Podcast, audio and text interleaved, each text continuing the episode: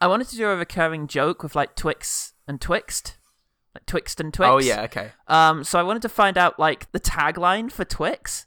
Uh, thinking Okay. it would have something like "Take a break" or "Get some nuts," you know, like Snickers and Yeah. such. The current tagline for Twix is "Chew it over with Twix." Put it in your mouth with Twix. It's chocolate, some of it. Past slogans include Twix and tea, happy together. So kind of a joint promotion with tea. Big T stepped in on that one. I don't like tea. Twix is not for you. Give that back. Twix, try both and pick a side. Which is from their ad campaign where it was like, Oh, were- of course. Yeah, the brothers. Yeah, yes, yeah, yeah. the Twix brothers. It's and it's a bad bad slogan there. That's a bad slogan because you need to understand Yeah. a lengthy marketing campaign to get it. the last one here that I have is like really leaning into the comfort food angle because it's Twix. Need a moment. I think that's the one that works best with uh, Twixt. Francis Ford Coppola's Twix. Need a moment. I know I do.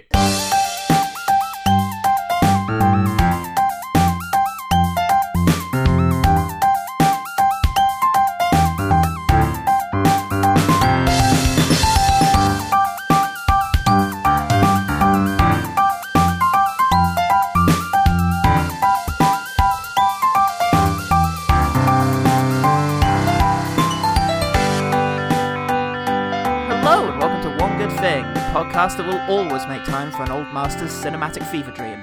might just pick out the odd blood-stained spectral fanning whilst it's at it.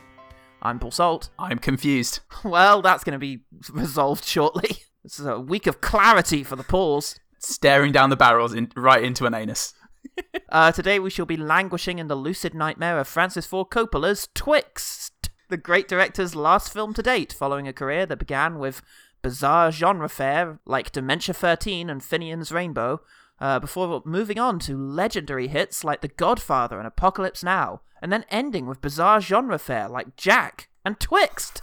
Coppola did have critical hits as late as 2009 with Tetro, his uh, Tetris prequel. um, but those aren't fun to talk about, so let's talk about this messy horror pie.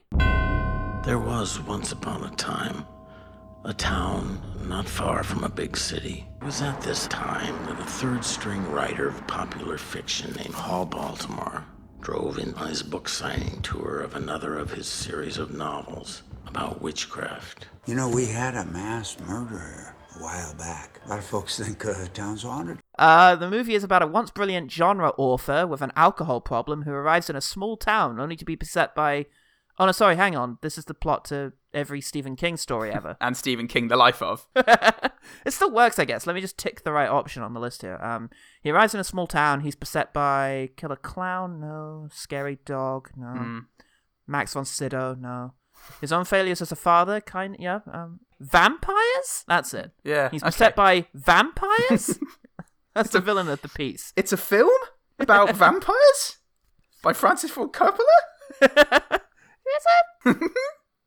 Your snicker was inclined at the end. Yep. As in, funny? Twixt was received by critics like a Bruce Dern in the head. uh, Kirk Honeycutt, great name, uh, the Hollywood. Reporter. Oh, sorry, one second. Podcast over. Kirk Honeycutt. Kirk Honeycutt, he's the inverse Kurt Vonnegut. He was born in the ashes of the original Kurt to restore order to the sci-fi fantasy genre. he writes very mundane science fiction stories where characters aren't called crazy things. They're called like Ted Landerson. Oh god, I hope someone called Ted Landerson is listening to our fucking podcast. It's like, hey!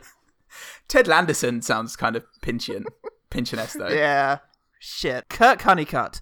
Over Gosh. Hollywood Reporter. I know, it never diminishes. the dream sequence gives the director and cinematographer, I didn't practice his name before I read this, uh, Mihai Mihaimer. Oh my god. That's like um, Hoyt Van Hoytema. Do all cinematographers have these wonderful recursive names? Kirk Van Kurtikert. Does getting these beautiful like alli- alliterations down in the name just trigger something in the chromosomes from birth. Come from the womb with a shining halo. It rewires the membrane to see only beautiful images. Mihai M- Malamer. Oh, fuck. I'm so sorry, Mihai Malamer. Mihai Malware um, Jr. Free reign to throw just about any gothic imagery on the screen. Just about any old gothic imagery. Just get it up there. Castle. Yep. Here's a gargoyle.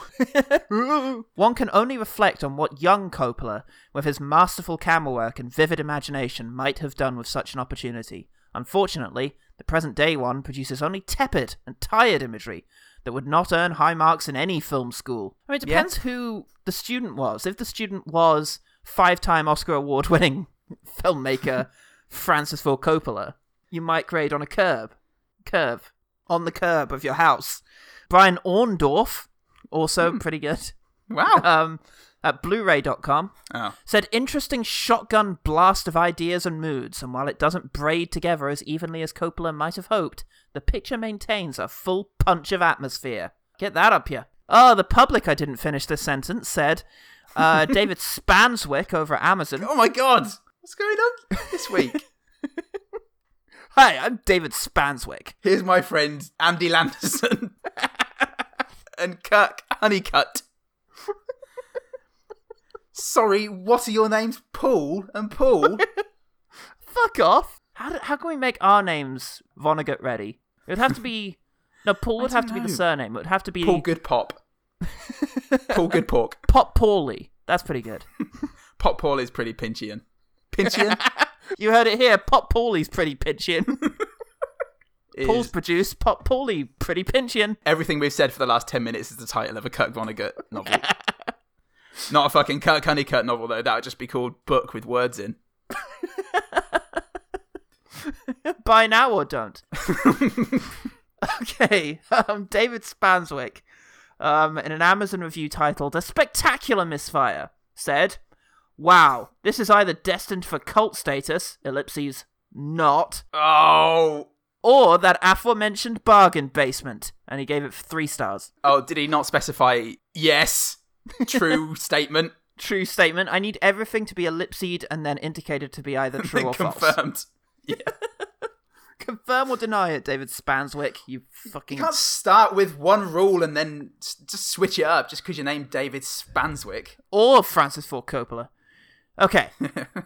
Ja- John Moore, also on Amazon, said, I agree with the other reviewer, David Spanswick. No, he didn't. I agree with David. Well, with a name like John Moore, you'd have to, wouldn't you? I agree with the other reviewers who give this film a one star. a one star. Okay. What a boring film. Val Kilmer is wasted in this kind of film. And Bruce Dern cannot help to make this tripe of rubbish move any better. What? Watched about half an hour and binned it for the second-hand shop. What rubbish. He stood in in the second-hand shop. You know the second-hand shops that they have. Hi, sir. Have you brought us? With a bin. Have you brought us something? And then he just throws his thing into the bin. There you go. you don't know how this works. Binned it for the second-hand shop. What a fabulously fucking weird way to express that. What a strange man. It's it, it surprises me that John Moore should be the weirdest of the of the crazy fucking people I brought with me today. Well, it's like you know how Lars von Trier had a very sort of nice middle-class socialist upbringing. Look and and and look at him. what the fuck was that? Yeah, I mean, it's very much like Ho Chi Minh had a really good Western education. I mean, that's surprising, isn't it? you know, you you button it all up, and you know, part parts start squeezing out like a like beating up football. Leanne Tours over at Amazon. Eh, It's not bad. That's all right. Switched it off after half an hour. Couldn't believe how much weight Val Kilmer has put on. Don't bother with this film. Okay. Okay, should have should have watched uh, Hollywoodland. Hollywoodland, is that the one? What's the one where he's a porn star? The Saint remake? Okay, let's. Okay, yeah, God. the, the Saint I'm gonna have to. I'm, I'm gonna have to IMD. All right. Val, Ah. Val Val Kilmer. Let me you have to do it No- out loud to prevent me from doing anything productive in the meantime. No, actually, V actually I do. A. Wonderland is the one. Oh, Wonderland also had Carrie Fisher in it. Oh, lovely. Well, But Val. Kilmer, I remember Val Kilmer also being fat in this. may, may, no, maybe he was in good shape because he was playing an, an ex porn star. I just remember ah, Van, Val Kilmer They're being all in shape. In my head, he's never not been fat, even though he, there was obviously a while when he wasn't because Batman. yeah. Well, but- Batman, yeah. Got a fat man. It's very true. See, with a boring name like Paul Salt, you've got to come up with good, good nuggets like that. Can't just go around like a David Spanswick. Paul Salt isn't that bad. Like maybe I'm not Vonnegut worthy, but I'd get into like a Stephen King.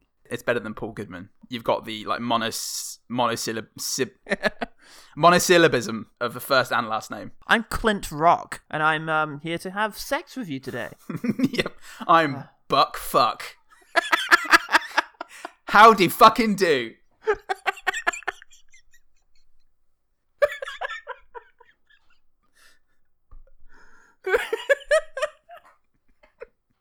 How do you fucking do? It's Mr. Fuck. Let's talk about Twix. Ah, the film made 1.7 million dollars back on a 7 million dollar budget, and this is probably the first time you've heard of it. So, Paul, you bargain bin Stephen King. He said, sneering scarily. What's one thing about Twixes that made you want to remove a steak from a woman's chest? There's a lot of good split screen action in this. Oh boy, there is. Like Brian De Palma. Brian De Palma. Brian Brian Dobama. Brian D apostrophe. Brother of Barrett Barack O'Barner. Reference to episode 33 or something. I don't the know. fuck knows? The true fans will know. Prove Um, us wrong. There was a lot You'd of have to listen to one. is it? Go on. Ask yourself. Is it worth it? Don't ask. Actually, don't ask that. Please. It's like a modern film. Oh, I love those.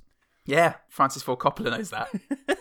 he's got and he's got a treat for you. this is for a fan of, of all you fans of their modern films. Paul, what's Val Kilmer up to this week? In the adventures of Val Kilmer. Well, Val, Val Kilmer had to put on a nice old big uh, to play a writer called Hall Baltimore. That's pretty good. Hall Baltimore is a bargain basement Stephen King, as told to him by Bruce Dern, Yeah. who who plays. What he's also got a pretty good name, and he refers to himself in third person. Bobby so LaGrange. Bobby Lagrange. Yeah. Bobby LaGrange, the detective. Clearly, it's the work of a serial killer. Someone wants to silence the girls on the other side of the lake because they fry his sick mind. And then they sizzle him because of some psycho hocus pocus condition that condemns them to being the evil sluts that they are.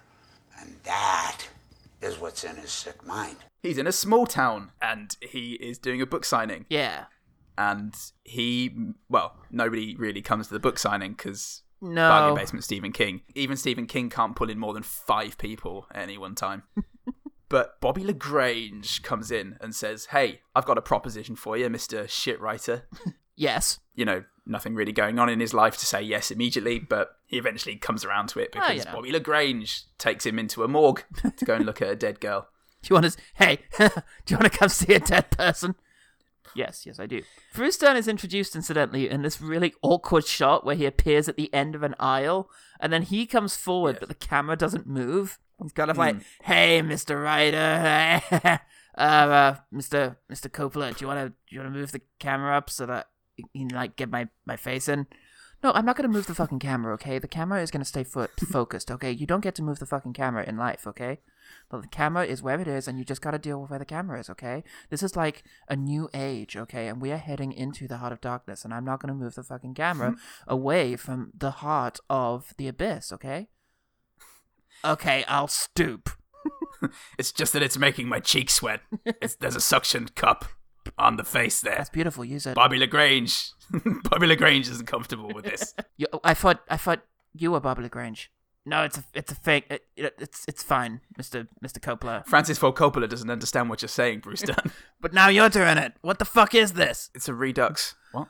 Val Val Kilmer's just like, can I go? I remember I was in Batman. No, no, no, no. Uh, so Bob, Bobby Lagrange takes Val Kilmer to the morgue, which is sort of an annex on the side of Bruce Dern's house, which is also the police station. I don't know. It's a small town. yeah. Um, he lives in a tent and he's got he's built a morgue next to it, and he go he goes in and um, there's a dead girl le- on a gur- I was going to say leaning on a gurney. That wouldn't be technically correct. Hello there, sailor. Don't mind the whole death thing. Don't mind the steak out of my chest. Yeah, she's lying there with a stake in her chest. Yeah. Um, And Bruce Dern says, you know, ah, this chick could have been anyone. Probably one of those whores from across the lake. God, I hate them. God, I'm Bobby Lagrange. I'm Bobby LaGrange and I fucking hate those chicks. Anyway, I wonder who the killer is. So, um, Yeah, never mind. Bobby Lagrange has an idea. He says, "Why don't the two of us collaborate on a new horror book?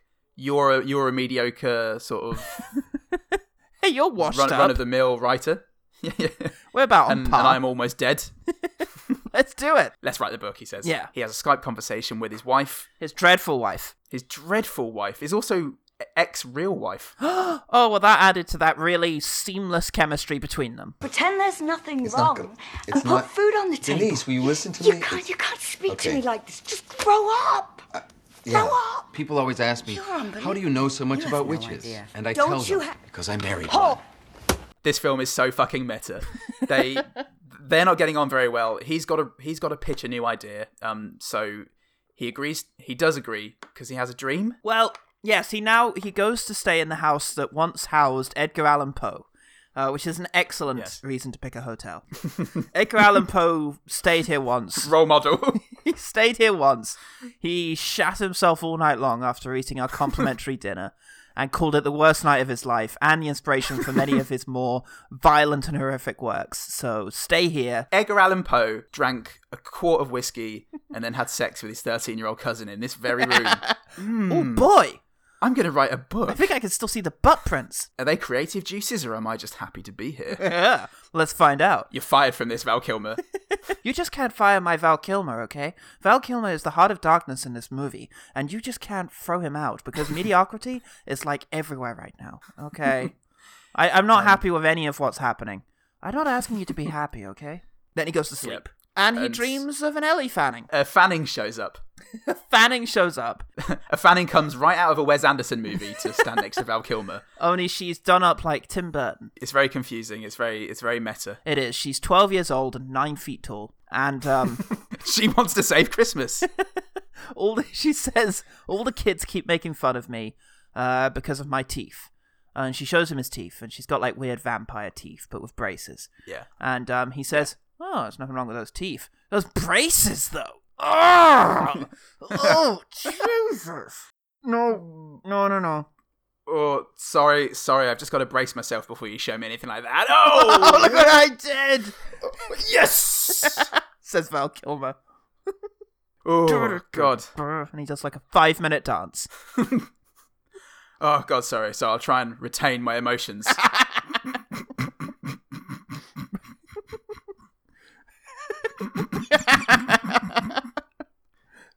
12 minutes later. he goes to he goes back to his hotel in the dream. But she's Yeah. not going to come in with him for some reason and he goes in and there's a guy inside who's fucking trying to fix the clocks and he says um uh you don't you don't believe in daylight saving time, do you? What? You know who invented daylight saving time? I'm sorry, I have no idea what the fuck you're saying. It's alright, you'll get it on the third or fourth try. Those seven faces, they look at me like I was the one that invented daylight savings time. You know who came up with daylight savings time, don't you? Do you like daylight savings time? Daylight savings time. I see. Right. Fucking hell. I, I I literally realized they were talking about daylight savings time just as I finished talking about daylight savings time. I thought, fuck it, Paul, you're resting on your laurels of the emoji movie. You've got to start paying attention. I'm really glad that it was, wasn't just me. It was fucking baffling. It was like an abyss of words. And then they um they chase off Ellie Fanning, who's at the window, as she so often is. Yeah. She's at you know Yeah. she's at your window now. Don't go looking at her; it'll just encourage her. She gets chased off. He goes after her and discovers a Yeah. priest, a creepy priest, tracing a bunch Yeah. of kids out of a house. Played by Sean Locke. oh, the creepy priest. Sean Locke chases these girls. He sees Fanning under the water. Um, our, our lead guy, our Kilmer does. Yeah. And then he bumps into Edgar Allan Poe. And Yeah. he says, um, Edgar Poe? It's Edgar Allan Poe. Eddie Poe, please show me back to my hotel room. And he does, and he wakes up. End of first stream. Played by, is it Basil from Dorian Gray? Uh, Ben Chaplin. So, yes, Yeah, Basil or Cyril or one of those names. one of those guys. One of those guys who was murdered by pretty boy Dorian Yes. Gray. Interesting man. also from hit 90s UK sitcom Game On. well, hey! So, yes, um, he, he wakes up and he goes, Gosh, I've just totally got to write this motherfucking novel. Yes. So he, he goes over to Bobby LaGrange. He goes, Bobby LaGrange! And Bobby LaGrange says, Bobby LaGrange is like a Pokemon. I'll let you out of your Pokeball if you come and um, help me write a novel. Goes, Yeah. Brilliant. So, in order to help him write a novel, he stays exactly where he is so Val Kilmer can go and get drunk and try and write the novel on his own. And he tries to pitch the um, the idea to his publicist or Yes. some or a publisher or whatever. Played by Squinty David Paymer, who um, appears on Skype in order to tell him that, you know, good ideas have meat on the bone. Yes, not mist on the lake. Mist on the lake. Which is- Fart in the wind, more like. oh, chip on the shoulder. Ship off the old block. I don't know. You're the writer, he says, and hangs up. that was mysterious. So then we have um, one minute of vamping from Val Kilmer. Do any In- impressions you have, sir? Do any impressions? I know. I'll do an impression of a black basketball player, says Val Kilmer. A gay black basketball player, sir. I'm typing as a basket as a gay basketball player from the 60s. No, I like short shorts. They are revealing, but they're comfortable. It helps me jump. There was no fog on the lake. 12 hours later, he's like, I've, Sam, I've got it. I've absolutely fucking got it. Listen. Hey, everyone. you were working on a novel.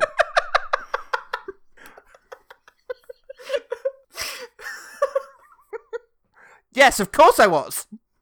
I've got it. The voice to end all voices. Uh, oh, uh, what was, 20, you, 25 just did, grand? you just did your arms out. He does. He at some stage goes back and visits uh, Bruce Dern. Um, Yeah. Before the next dream sequence, and uh, Bruce Dern talks more about those sluts on the other side of the lake.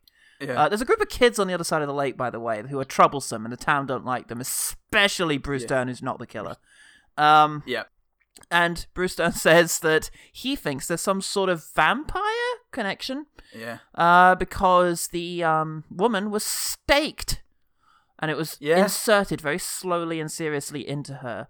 And he has a little bit of concept design uh, to show to Val Kilmer, as well as an early design of the actual device and a picture of himself using it. He's still not the killer. Mm-hmm. Yeah. though. No, a- absolutely not the killer.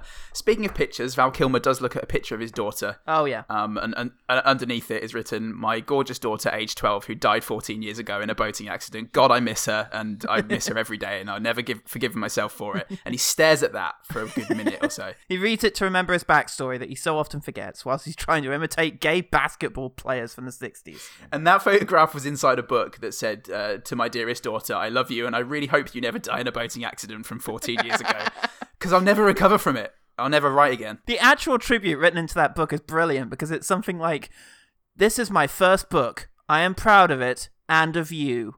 Signed, Dad. Yeah. Good. Dear daughter, book is good. You is better. Dinner at four. Please no die. but sp- speaking of speaking of death and destruction, back to the fucking sluts on the Yeah. lake, which they're led by some fucking gay dancing boy. Oh, called yeah. Alden Ehrenreich from from Hail Caesar and the Star Wars solo movie. Yeah. The Star Wars solo He's movie. Finally, a solo movie starring Star Wars. Thank God, it's the one we've all deserved but never wanted. And um, Alden Ehrenreich is dressed up like Davey Havok for this. yes, and, he's nicknamed Flamingo. That hard Flamingo. biker name. that would have been passed off properly in a Cormac McCarthy novel. You'd have read that and gone, "Yeah, I can see that." Yes, it would have been in Spanish without any capitals or punctuation, and you'd have gone, "God, that's hardcore." He'd be riding through the mesa with like a pink umbrella and a black top hat, and he'd be the scariest motherfucker you've ever read about if Cormac McCarthy were writing this fucking thing. he was a poet when the sun went down, and when the sun went down, he loved the poets. God, Cormac McCarthy's good. but in, in this, he's Flamingo, and then Bobby Lagrange shows up and uh, arrests Han Solo. He does. because Well, he's a rogue. he's a rogue. He sure he's one rogue. Yes, he calls his publisher one last time in order to. Uh, well, his wife has found his special book uh, by Special Walt Whitman. fucking guy out of Walt Breaking Whitman. Bad. Yeah, Walt Whitman. Oh, yes. Yeah. Yes, she's gonna sell that, so he calls his agent and asks for twenty five grand, and the agent's like, "I'll give you Oh. ten grand, twenty five grand. Thank you so much." No, I said ten. Thank you. Bye. No, no, wait. Oh shit! Now I have to pay him. Now, because he because he got the last word, that's literary law. Damn it! I hate literary law. Written by Kurt Vonnegut and and Vert Connigat and Barry Honeycutt and Baz Spansbath. That's a good one. and Joe Slothrop. Buckfuck had nothing to do with it. He's a man of his own laws. Anyway, after a few more rants about the terrible people across the lake by both Yeah. the sheriff and by the suspicious molesty priest in the dream world, Yep. He has a few more dreams. He has a few more not dreams. Eventually, it culminates in turning out that uh, the sheriff was actually the killer. Oh, what? I know, fucking Bruce Nebraska Dern. He hits him over the head with a birdhouse and runs off to the woods. Yeah. Um, which is a good segue for Hall to have another dream. God. And he dreams about all the all the uh, I don't know. Oh, the priest. The priest murdered and, and drugged and drugged. He murdered and then drugged the kids so that they wouldn't turn into vampires. Yes. He murders them to kill them, and then he drugs them so that they don't wake up from the murder. Then he kills himself, right? He he hangs himself out of guilt.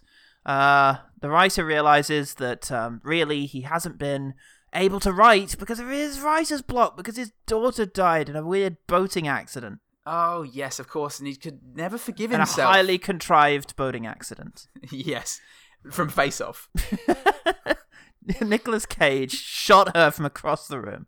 Across the room. While he was in the living room. The room of the kitchen. world. He had a sniper rifle. Okay, he wakes up, I think, and he goes to the coroner's office to find that the sheriff has killed the deputy, who is around every now and then, uh, for comedic relief, probably. Yeah.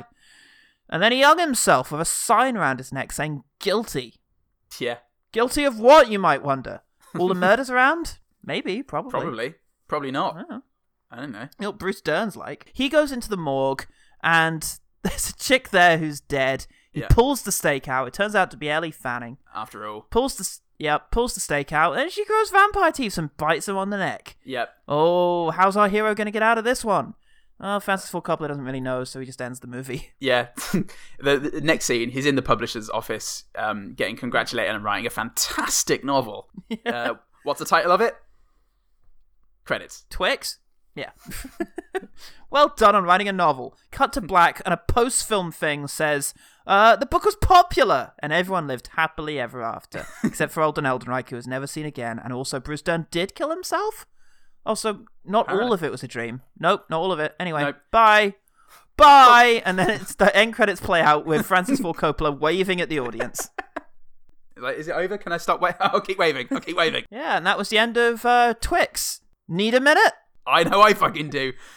I mean, the black, the black and the white bits, they were the dreams, right? I mean, it was subtle, Yeah. but they were they were the dreams. Except, except at the end when I don't know. It's it. The Wikipedia says right here, yeah. right here, Paul. Look where I'm pointing.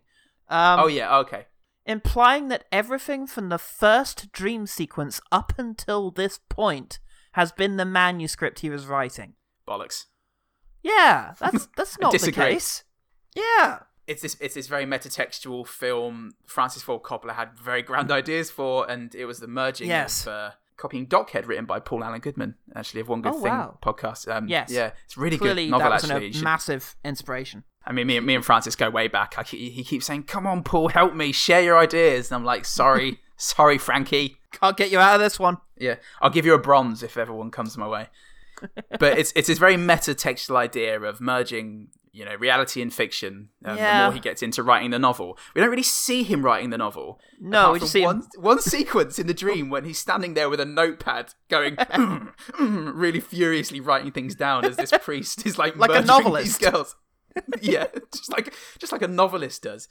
And I just I guess you have to as- assume that as things get crazier and crazier, that it starts impinging on real life. And when Bobby guess, Lagrange turns out to definitely be the murderer, surprisingly, that when he knocks him out with a birdhouse, maybe he didn't do that. I don't know. But yeah, the the postscript does imply that the guy did hang himself, and then Alden Eldenreich fucking peered. The thing is, with the exception of the very tight plots he inherited from Mario Puzo and The Godfather, Coppola always favored mood and tone over actual story.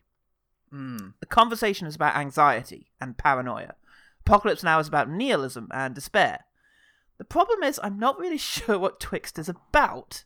Is it about the grief of a grieving father? He involved autobiographical elements in as much as his son actually did die in a boating accident, which is, Oh Christ! yeah, that's assumedly not from having driven into a rope that was, you know, ghost ship style pulled taut across the bow of the boat, but, you know Yeah. he wasn't cast Detroit out of existence. But um, uh, is it about pain, religious zeal? There's elements of that. Writer's block, vampires. uh, Yeah. the decline of a once promising talent, the complications of living in a small town. It's so it it, it kind of feels like another the Paul and Paul's second cinematic therapy session. I'm just not sure that he actually had the breakthrough that Von Trier has. This feels like the work rather than the solution at the end. like he he called it in an interview his own student film and that's definitely the vibe that i got from it whilst Yeah. watching it so there were so many obliquely weird Yes. moments in the dream sequences there'd be Yeah. some crazy soundtrack which didn't match the film at all Yeah. and and and, and then some the, the priest played, played by Sean Locke going "Ugh, ah," and, and like waving his hands around at like double double time Never ever go with the people across the lake. it was so inept Yeah, it was It very just- flat. I think, like, I'd like to think that it was a film about the artistic, the creative process, and and what Hmm. it takes to to actually write something, and you know, battling your inner demons. But because so much of it felt like so much of it was unintentional comedy, it was really difficult to know what was intended and what was accidental. It was because a lot of it feels kind of you know puckish, like cheeky, because of how Yeah. like on the nose it is. I mean, it is a story, you know, with vampires and ghouls and Yeah. Ellie Fanning and Bruce Dern sort of lunging at you from the shadows. So to some extent, you have to believe it's self-aware. And the thing is, I found the atmosphere of this film utterly intoxicating. Like from hmm. that first dream sequence where everybody's just talking in that way. You scared of me yet? What? yes. Little.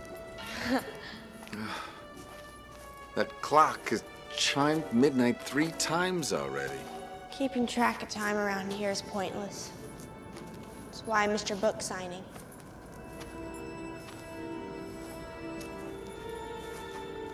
Well, that old hotel is open. but because it really reminded me in that way of an late 90s survival horror game. It's very Resident Evil. It's um Yeah. you know, it's I hope this is not Chris's blood. Yeah, It's very much like that and very specifically it reminded me of the recent um uh, PS3 game Deadly Premonition. Uh, which I will be absolutely thrilled to sample for you all now. Here you go. The usual. One turkey, strawberry jam, and cereal sandwich. Sounds like the sinner's sandwich. Self inflicted punishment to atone for past sins. He's setting an example. Mr. Francis York Morgan, you should try this wonderful lunch. It's more than a delicious, tasty crunch. Or like FMV games like The Ripper Yeah. or Phantasmagoria. It, it was that caliber of performance of people speaking to each other, and also every scene looked like it had been clumsily like MS painted into the background and behind the actors. the, he really got the weirdest performances out of these these characters but some of it must it comes from these strange editing decisions that seem to it showed us the character just half a second before francis ford coppola said action I still got a cigarette. There's one line of Ellie Fanning's that really reminds me of the killing of a sacred deer because it's kind of like this, especially Barry Keoghan's performance. Because there's a line she has which is like faux natural, and it's the line where she's like, um, I love your books, especially the part where Elizabeth says, Forsake me never, for I will entice you from my grave. That's my favorite part. it's very weird. first five ten minutes i thought was pretty strong Yeah, i thought the performances were really good He had like quite a nice Bruce Dern lunging at you from the it. awkward camera angle. oh man bruce dern was all up in everyone's gut and it was amazing the like really sort of tight Mm. dry comedy it had Lynch a lynchian feel to it I think the with Lynchian just the- feel how persevered. off-piste everything felt Yeah, the Lynchian feel did persevere in as much as you had these eccentric characters kind of bouncing off each other and bizarre cinematography and sort of lo-fi grisliness to it. Yeah, but this is my point. It felt less intentional. It felt less intended come come the halfway mark. Mm. So at no point is Lynch not aware of everything that he's doing. Whereas it felt like Francis Ford Coppola just lost control at some point, and it became like he just forgot what he was doing. The discussions between Val Kilmer uh, and between Hall Baltimore and Edgar Allan Poe Yeah. so cringeworthy. and there was nothing insightful about it. I was No. sitting there waiting for some sort of insight about about the process, about you know what it means to create, and Yeah. you know, surely Francis Ford Coppola, director of the fucking Godfather and Apocalypse Now and Tetro, would have something really insightful to say about the creative process. But And all it was block. was, yeah, Yeah. yeah, But all it was was, oh, drink some whiskey now and do an impression of a gay black basketball player. Yeah, the thing is, I found myself very much, very often paying absolutely no attention to what was being said at all, and I think that's partly Yes. because of the incredibly, uh, what's the word? Not slopperific. when it's something Sopperific? sopperific um, effect of the Slob, slobberific. This was slopperific, says Paul. Ugh. Five stars. colon ugh. Um, it has a really bizarre dreamlike effect where I did stop paying attention to what people were saying and focus more on how they were saying it and the the eeriness of the vibe. There's a very similar film uh, called Carnival of Souls, and it's a, it, Carnival of Souls is actually a brilliant film. It was made in um, 1960. Ooh, I want to say eight. Let me just confirm that. But it was made by people who had never made movies before. Uh, the director, Herk Harvey, had only made documentaries before, but suddenly decided, fuck it, let's give feature films a go, and we'll try a horror. And 1962, excuse me. And directors like David Lynch have actually sort of um, cited, and George A. Romero have cited it as big influences on them. And um, they're using techniques that films wouldn't use um, because you know the the nobody would nobody who knew what they were doing would use and they did some very weird things and the performances are pretty bad and the musical score is sounds very cheap because it's by one guy on his organ his early 60s electronic Yeah. organ so there's this Nice. but everything unites the cheapness of it the slight uh inauthenticity of everything it Mm. unites to form like the closest thing i've ever seen to like a dream on film Huh.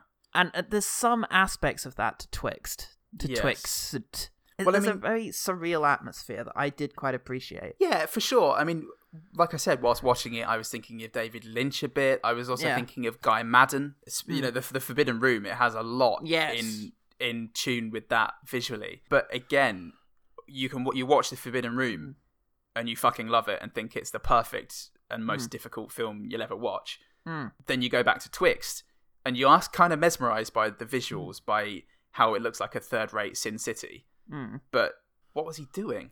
Well, that's the interesting thing is this idea of what was he doing, and and was this a sort of a stab at something different? Because he can do naturalism. It has been a while, granted, Yeah. but then there's Tetro. So Yeah.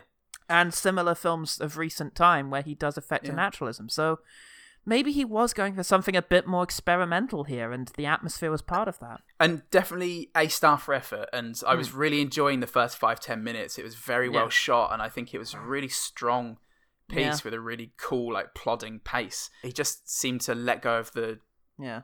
the steering wheel a little bit as it went Hmm. and just be like let's see where it turns and but he was he had all these grand ideas like the live editing sounds fucking mind-blowing What was that? about well he had this idea where he was gonna edit as the film was being shown. So to change like change the plot and change the direction the movie would be going in and character decisions and change the experience depending on what uh, showing you went to see.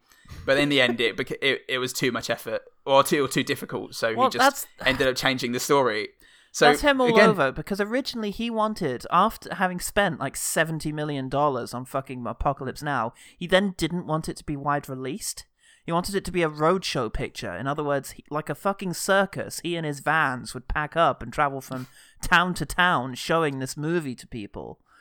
And like, or or no, that was that it, or was it he wanted a massive cinema set up right in the smack dab in the middle of the United States? It would be the only cinema in the world showing Apocalypse Now, and you'd have to pilgrimage to it. He's he is a madman. Is the thing, but I think maybe that's what made him so brilliant at one stage. But you can't expect the lunatic who um draws incredible art out of dead birds to be consistent in his work. in in the past he's had people to rein that in he's had studios to say no francis don't do that that's a bad idea That didn't go down. this- That didn't always go down terribly well. I don't know what a creative type would have turned this into. Like, what is the ideal version of this? Well, not necessarily a, a creative type, but a s- a s- if a studio Well, were what here, would a I'd be cynical curious. type have turned this Well- into? Like, what's the commercial version of Twixt? Well, I'm I'm not sure because I'm not I'm not a cynical type. You know, I'm a dreamer, Paul. But I, th- I think if there was a, so- uh, if there was a, a realist producer type in there, and Francis Ford Coppola said, "I'm going to do live editing, and it's only going to be playing in this one cinema, and it's going to be this and this," he'd have gone, "Okay, now let's sit down and just try and figure out is this workable." And if they can come to the conclusion that maybe it isn't, they could have he could have maybe worked towards a stronger film that would be suited to the conventional cinema. So the theory is that this is only a mess because he had planned on re-editing it every single night of its run, and because he didn't, um, he left in all the terrible acting and the flat, the flat cinematography, the bizarre editing choices that include cutting to an operator on the other end of a phone at one point. Val Kilmer Look, needs to I'm not- call the sheriff's department, and so calls an operator, and they're like, "Hello, 1940s."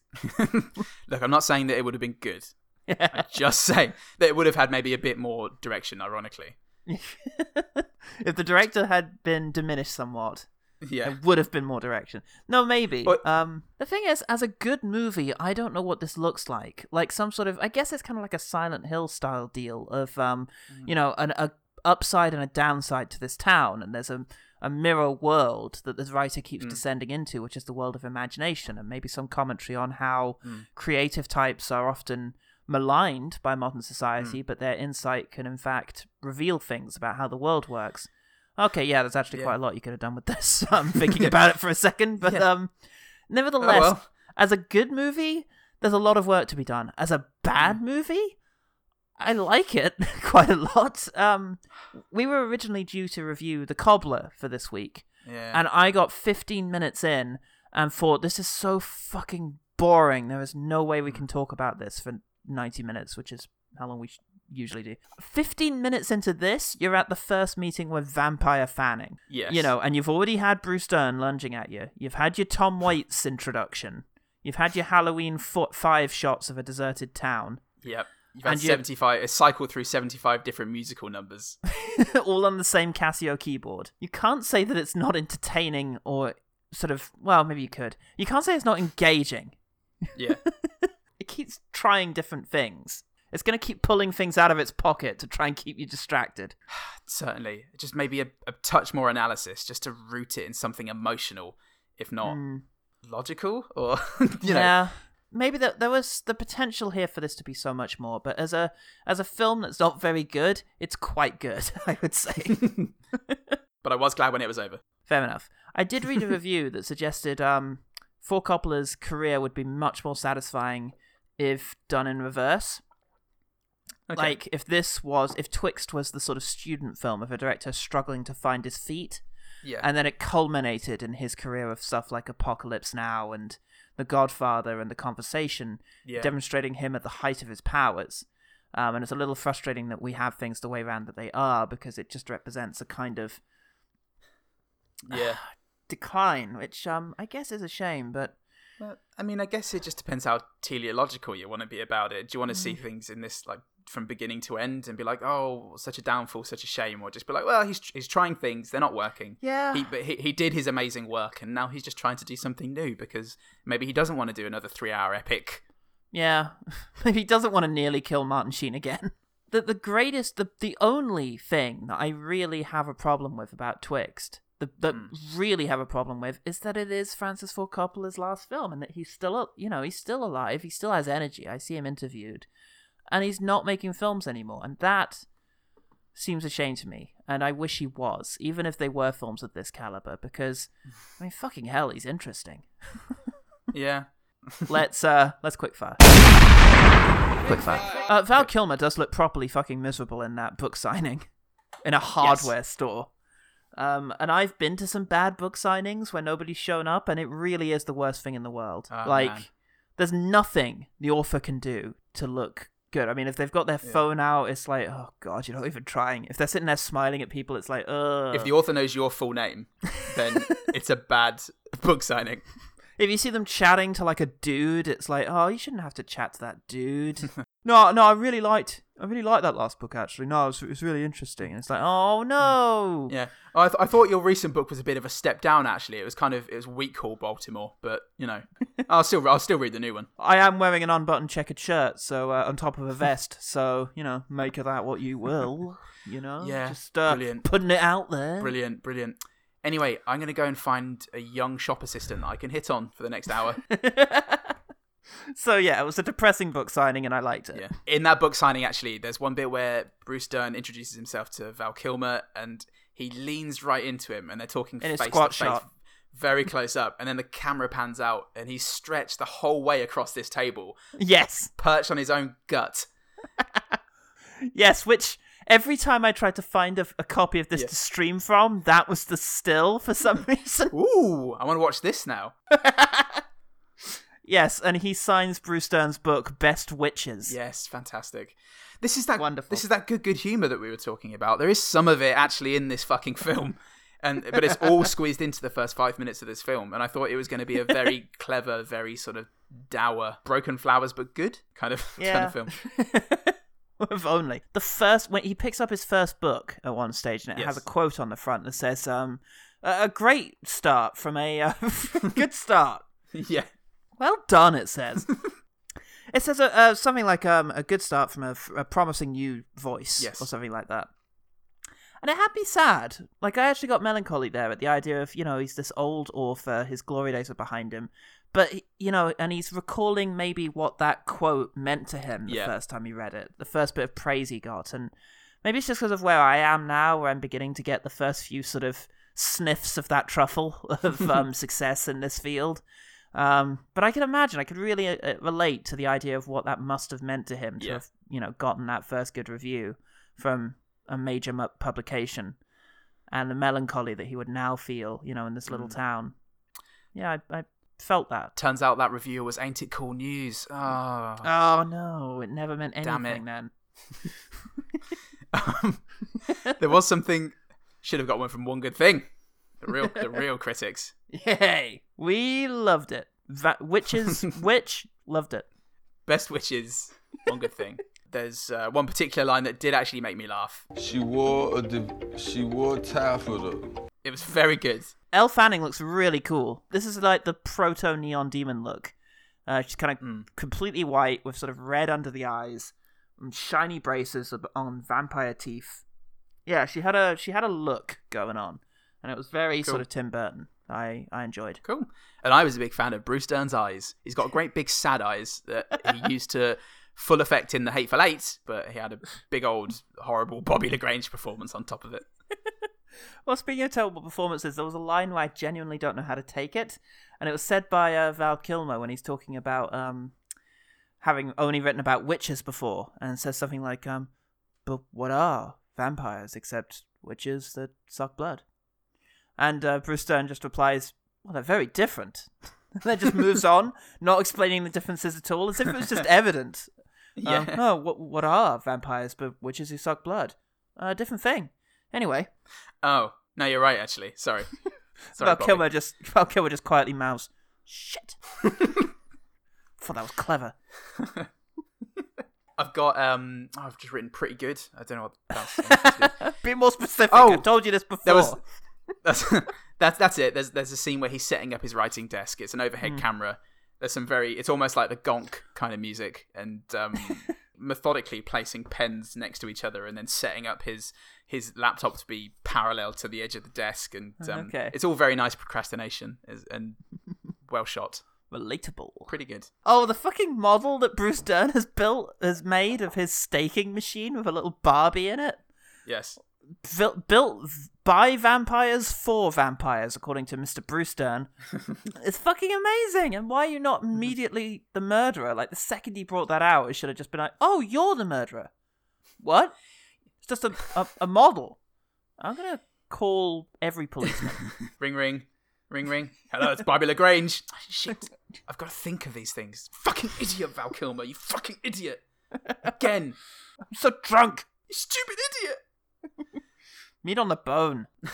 It's as incriminating as George Clooney's dildo chair in Burn After Reading, I think. which outs him as the vampire killer in that film. I didn't watch Yep. all of it. I imagine the ending went like that. I thought the soundtrack was really interesting. It just didn't match the film in any way, shape, or form.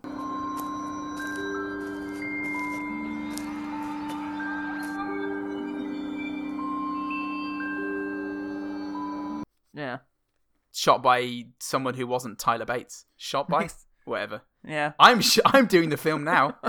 I'm shooting the soundtrack. that does explain a lot, actually. did like the guy playing Edgar Allan Poe, Sir Dorian Gray. Like his lines might Really? be terrible, but I liked his hammy overacting in Edgar Allan Poe. Death. And when is its most tragic of melancholy topics most poetical? When it most loosely alludes itself to beauty. He looked like he had a prosthetic nose, and I don't think he did. it just looked weird. He had a Everything pros- about his getup. He had a prosthetic Edgar Allan Poe. I was just gonna say that. yes, we're so good. Hey, we're so good, everyone. Good and tired. God. Do you have another? And and then talking about the the hotel scene again when they're talking about daylight savings. There's something Yes. visually arresting about that. I thought. I don't know whether they upped the frame rate or lowered it. I wondered if they shot everything in reverse and then played it forwards. Uh, okay. it was, it was very weird. All of them. Yep. Yeah. Every technique. Well, first I upped the frame rate, and uh, then I lowered it, and uh, then I simultaneously uh, upped it and lowered it. Uh, that Yeah. didn't have as much effect as I would have hoped. so then I upped it and lowered it on seven separate cameras, and pr- presto, I had an aneurysm, and the rest of the rest rest of the film just short, sort of shot itself. I woke up with a film. Love it when that happens. Brilliant. Yeah, it's very surreal, and that was that was intentional, and I Yeah. liked that.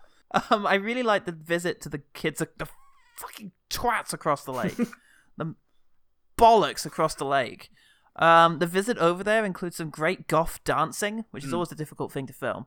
Um, it's happening so slowly, I can't capture it on my camera. Um, and Flamingo, played by Alden Ehrenreich, is fucking great. Yeah, he's really fucking. I mean, as you know, as great goes in this, he's speaking French in a bizarre accent Under and the volume of the film. under the effects of heavy mescaline. I know life, man. And I know the dreams of Baudelaire. Et que tout l'horizon embrassant tous les cercles. Under the influence of Francis Ford Coppola, he gives a hell of a fucking performance. Fair enough. He's going a million miles an hour in slow motion. Oh, no wonder they cast him for Han Solo. Um, We saw this and we're like, yes, the Twix um, guy. When his wife calls on Skype and Skype answers itself when Val Kilmer's actually still asleep, he uh, she says, "It's your wife," and he's like, "Yeah, I know who you are." That's pretty cool. I thought. yes, yeah. Um, now I've indicated the entirety of the special lemonade scene, but I don't know why. There's a lot of stuff going on with Eddie Fanning. I think going, "Don't drink the lemonade. Don't drink it. Don't." No, and he's just like, drink the special lemonade. yeah, it's a good Sean Locke impression. wang wang wang wang wang. And I've written the quote, he drugged their lemonade and slit their throats. Oh, that's it. It's because it was delivered really ominously by the fucking narr- narrator, I think. Oh, was it? I thought maybe it was either Val Kilmer or Edgar Allan Poe. Rather than have his children's souls be damned as vampires, he drugged their lemonade and slit their throats. Yeah, it was Edgar Allan Poe in his very serious ah. British voice, just saying lemonade. And then he did he- a then he did a poo on their Twix. he was He a did a bad... big poo poo on the little girls. Made a mess in their 13 year old boobies. I'm Edgar Allan Poe, paedophile.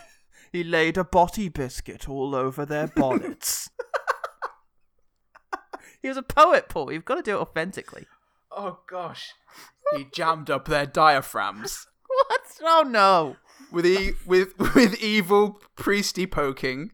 Priesty poking helps bring it back, but you leave those little girls' diaphragms alone, sir. Edgar Allan Poe. I didn't mean any. There's actually nothing sexual about jammed. It was just a sort of rubbish English word for for shitted up. When Ellie Fanning um, becomes a vampire at the very end, and her teeth grow, and it snaps her braces off, and Yeah. as they're flying towards Val Kilmer, he dodges them left and right, With a little, weird little ping noise. as if the film was meant to be funny. Oh man. Well, look, let's end on Fanning because my final one is that the sight of her sort of covered in blood, sort of in the forest, sort of roaring at the priest, is pretty fucking eerie looking. Cool. Yeah, and that stuck out to me. So, Yeah, I'd say that was uh, the end of quick firing about Twixes. Excellent. Well, we've, well, we've got one OGT. Oh yeah. What's Yeah. from the OG team member? Okay, please tell us the one Nell thing about Twixes. Is it that they are covered in chocolate and are delicious? Mmm, Twixy, Twixy, Twixy, it says. Trixie, Twixy, tricks. Oh no! it's a trap. Uh, Look out, Han Solo. Is it? it's a Twixy trap Han Solo. That's the name of the sequel to the Solo movie. it's a Twixy trap, Han Solo. A Star Wars story. All right, the one, the one good, the one good Nell, Janelle, my girlfriend. Hello. She said, my one good thing was about ten minutes in when the sheriff drives into the curb as he's parking his car. After this, I blacked out. Do you lose your directing skills once you get over seventy? Well, Well, yes. Actually, thanks, OG team. thanks, OG Nell. Thanks. No. Okay, let's talk about the one better thing. The one better thing. So my one better thing is Midnight in Paris, Woody Allen's film about Woody Allen after all those other films about Woody Allen. However, this time it's against the backdrop of Paris. Owen Wilson plays Woody Allen, the screenwriter trying his luck with a novel about an old nostalgia shop. His fiancée Inez is ambivalent to his dreams and cold to his work, seemingly concerned only with money and possessions. Sounds like any other Woody Allen film, right? Fuck off, you idiot! Because in this one, they're in Paris, and at midnight, Owen Wilson is transported back to ni- the 1920s or something to rub shoulders with Gertrude Stein, Ernest, Ernest Hemingway, the Fitzgeralds, and so on. It's a great cast giving some fucking powerful performances of the great artists of the last century, and it says a lot about writing for the soul and creation and all those things. And, you know, what it actually means to be, to do things. Probably my favourite Woody Allen, actually. Very clever, funny, and with clear direction and message. Oh god, my favorite, uh, my favorite movie. That's right. I don't know what this is. My one better thing is Shutter Island. Hello, OG team. Paul Salt here. At this stage in the recording, I attempted to recommend Martin Scorsese's 2009 psychological thriller, Shutter Island. However, as this was nearing the end of the recording, and the time difference between the UK and Australia meant I was recording this at 1 in the morning, uh, in the midst of a bout of food poisoning, uh, my recommendation was a little less than coherent. Suffice to say, there's a lot to recommend Martin Scorsese's mind bending foray into the horror genre, including a great performance from Leo DiCaprio, hauntingly beautiful visuals, and a cryptic mystery that intrigues and intrigues. Anyway, that's enough out of me. Let's get back to those lovable pools and find out what they're up to. And So they've all got their tits out. they've all got their tits out. You're gonna kick, you're gonna kick each one up the arse in succession. It's gonna be very satisfying, and that is the experience of watching Shutter Island. Boom! One better thing, idiots. the one better thing. Thank you for listening to One Good Thing, I guess. Yep. If you want to get in touch, you can do so at Twitter at OGTPod, Facebook forward slash OGTPod, send us an email, OGTPod at gmail.com. Yep. Um, if you if you want to do us a solid like Dennis Rodman did for Kim Jong Un, then you can. Aw, bless him. Or like Yeah. Steven Seagal did for uh, Vladimir Putin. Yeah. Celebrities of the 80s and 90s. Oh, they're a bit sinister. What's Jean Claude Van Damme up to? Well, you don't even want to know. Him and Sarah Palin, let's just say. They can see BFFs. Russia from her house. They, um, yes, they they left us a review. So why don't you leave us a review? It's it's only the, it's the only decent thing to do, really. Are you as nice as Dennis Rodman? Let's find out. You've got one minute. Go. One minute to prove Okay. yourself better than Dennis Rodman. Any means necessary. Do it now. If you're new to the show, then um, please do us a massive solid like Dennis Rodman. I've done that. And subscribe to us on iTunes, or you can catch us on YouTube. Subscribe there, or Podbean, Stitcher, um, or any good podcatcher. I'm Paul Pye. Oh, that's the fucking name. That's the Vernigat name. Oh, I'm Paul Pye, P.I. Jesus. I'm Polyglot Johnson. Oh, and remember, uh, the one good thing about Francis Ford Coppola's Twix is um, Ellie Fanning freaking you out in a bush.